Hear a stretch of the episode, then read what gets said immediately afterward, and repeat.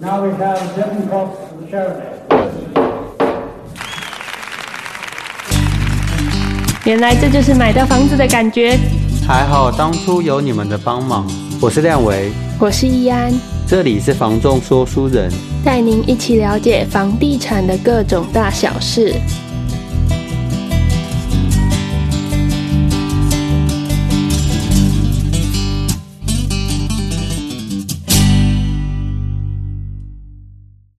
Hello，大家好，这里是房仲说书人，我是亮伟，我是易安。那我们前阵子呢都在聊关于买卖还有买卖过程的事情。那我们最近想要跟大家分享一下关于我们的租赁经验。那因为我们每个屋主跟房客呢都会希望遇到和善的对方。那我们最近呢也常常看到一些离谱的租屋纠纷，像是有房东会扣着人家的押金啊，或者是二房东经过了转租后不负责任。那也会有一些房东会希望逼走房客，在租赁的期间恶意的去驱赶。只是说，我们作为一个房客，我们有时候呢也会遇到一些就是不好的经验嘛。那我们房东呢，如果遇到不好的经验，就像是租客他耍赖啊，缴拖缴了很多个月的房租，或者是说我们在租屋处闹事破坏，甚至有一些吸毒或者是呃破坏房子的事情。或者甚至说有租约到期，然后还霸占着租屋处不愿离开，这时候我们房东可能会因为很头大，必须要在法律规定的时间内才能去寄发存证信函赶走他。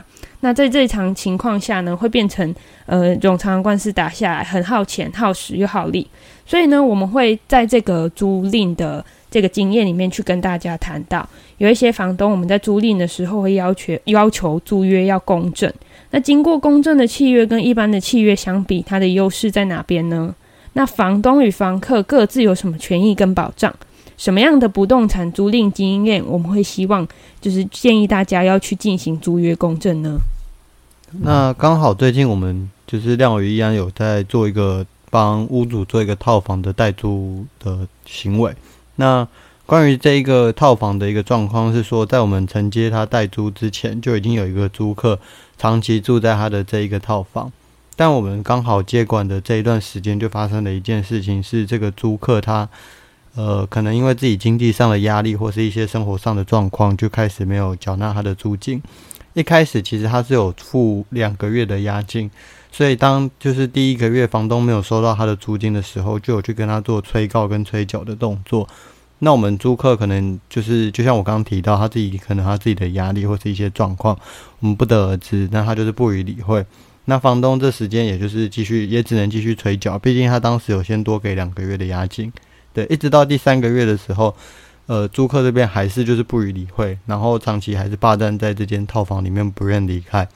那屋主这边其实后来就紧急去找一些身边的法律相关知识的一些朋友去做一个询问。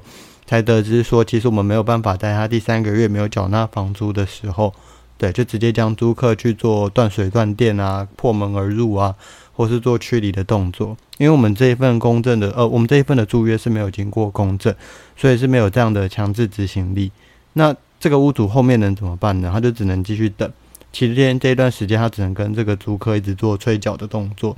等到第四个月的时候，扣完两个月押金。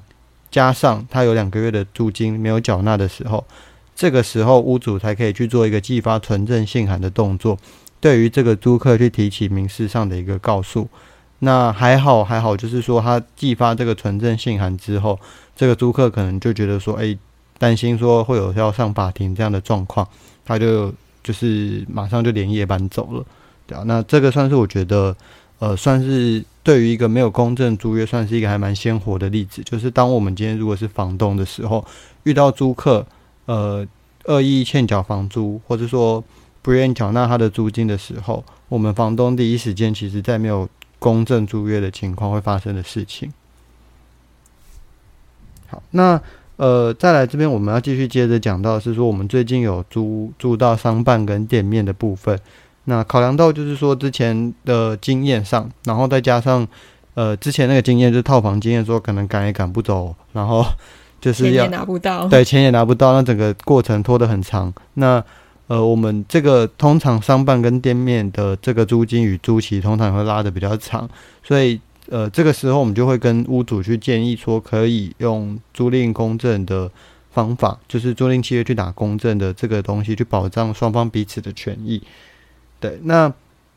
呃，我们这边要讲的主要说它的权益到底是差在哪边？第一个就是当今天这一份公这一份租约有经过公证、民间公证人的公证，或是法院公证的时候，它在我们前面刚提到的强制执行会有很大很大的不同。第一点是我们要讲它的执行力。对，前面刚好提到说，其实我们的房东在发生租金欠缴的时候，我们还要等到他在没有缴两个月之后，才可以向法院提起诉讼。这是提起哦，还没有经过法院的判决哦。对，所以如果说民事民事诉讼，可能整个流程下来都是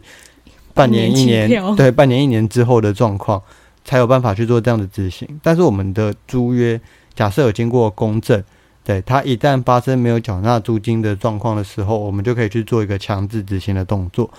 或是说，假设我们今天这个租约到期的时候，我们也可以去做强制执行。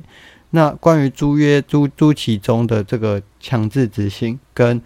租期到的强制执行，到底有什么差别呢？好那因为刚刚亮伟有有讲到我们强制执行的部分，那我在这边呢，其实要先讲一下说，就是关于租约公证它强制执行的迷思，就是我们一般人的迷思。我自己作为租客，或者说我自己作为房仲的呃角度，我其实向那个民民间公证人询问之后，我自己也有很大的。就是发现说，诶，我原来我以前的经验是错误的。就是关于房东请房客离开这件事情，有非常大的不同哦。在租期中啊，如果我们遇到我们房客不缴，就像刚刚亮伟讲的，如果没有经过公证，我们是要经过很冗长的诉讼，然后等到判决结果下来之后，我们才可以去申请强制执行。那我们强制执行主要是执行什么东西？其实，在租期中这部分，我们只能去执行它的租金返还。对，那我们没有办法在这个期间内去，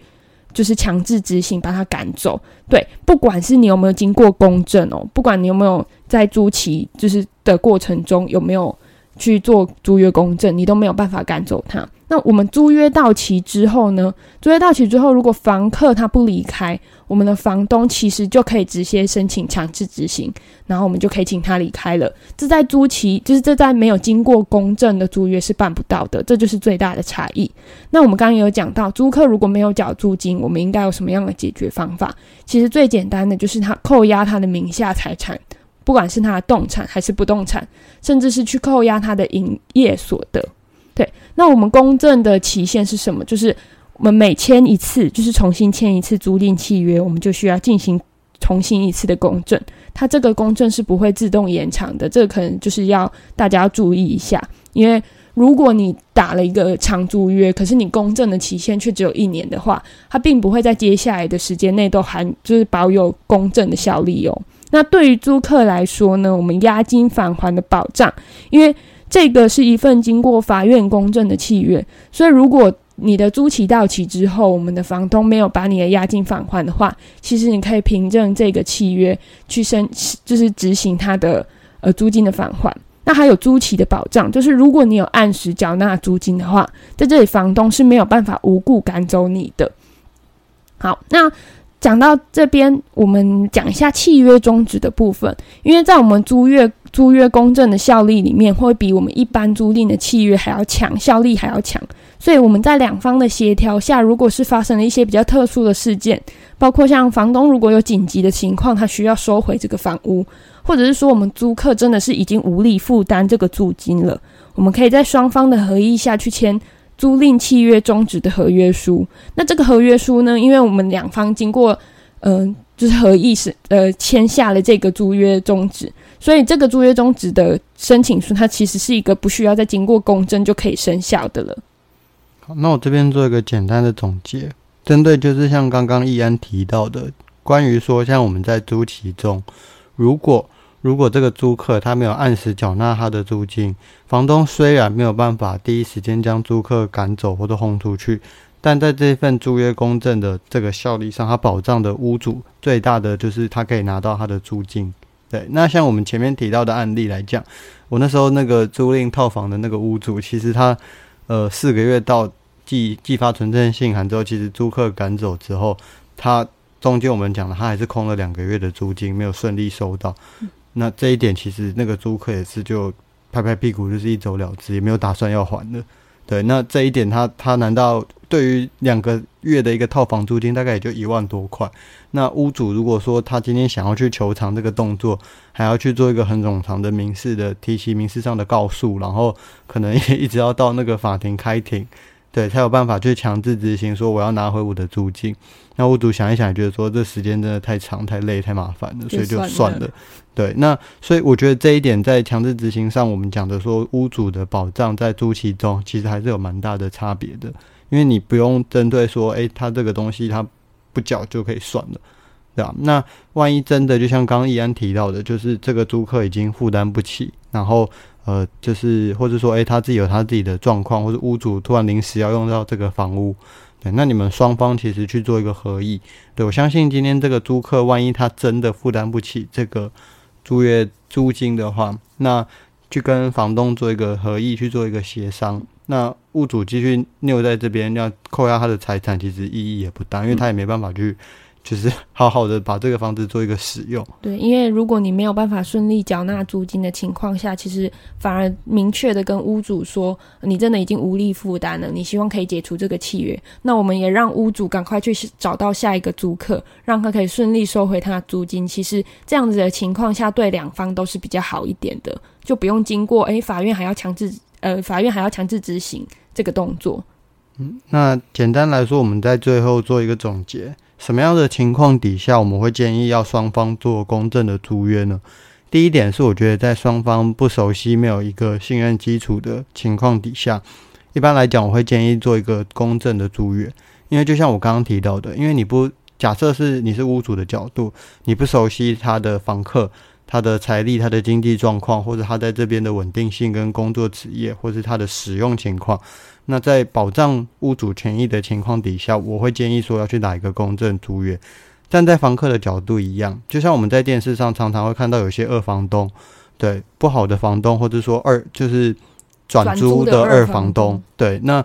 在在你不熟悉说这间房子的状况，或是说这个房东的人的品性，或是他可能会巧立名目用各式各样的东西去跟你收费、扣押你的押金不还你，在你不熟悉他的情况底下。呃，如果你希望保有你的房屋的使用的权利，那我会建议你去做公证的租约。对，那另外一个蛮重要的点是说，在租金比较高的情况底下，我们也会建议去做公证的租约。因为像是我们最近接到的商办或者说呃店面，它的类型来讲，像店面，我们假设是做一个餐饮业，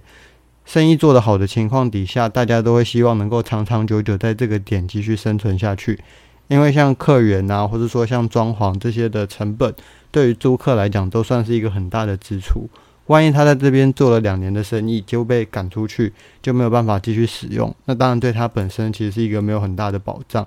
同样的，像在精华地段的一些房租，我们常常听到台北可能像是东区、信义区，动不动一个月的房租就是一百万、两百万起跳。那万一万一这个租客，发生什么样的情况，没有办法顺利如期缴纳这个租金，每个月的损失其实都是非常惊人的。所以我们会提到说，像是比较高的金额的情况底下，像是租金本身比较高的金额，或者物件本身，或是呃承租方本身要付的比较大的成本比较高的的情况底下，都会建议要去做一个公证租约，做一个双方的保障。那在租金比较不高的情况底下，就像我们刚刚前面提到的，呃，那个套房可能。对于我们的屋主来讲，他可能觉得说啊，算了，这也只是一个小钱。对那对，为了那一两万块还要打官司，然后准备非常多的证据，就算打赢了，还不一定能收回。对，在这样的情况底下，他可能就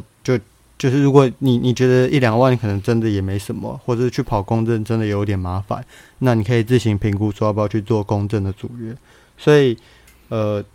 当然我们因因为我们最近。说真的，公证租约的这些东西都是一个法律上的最后一层的保障。在顺利承租、在顺利出租的情况底下，我相信不管是屋主或是承租方都不希望动到强制执行的效力。因为效力非常的强，而且也蛮迅速的。对，顺利程度就是大家都好好的，那就都没有必要去动到这个效力。这一个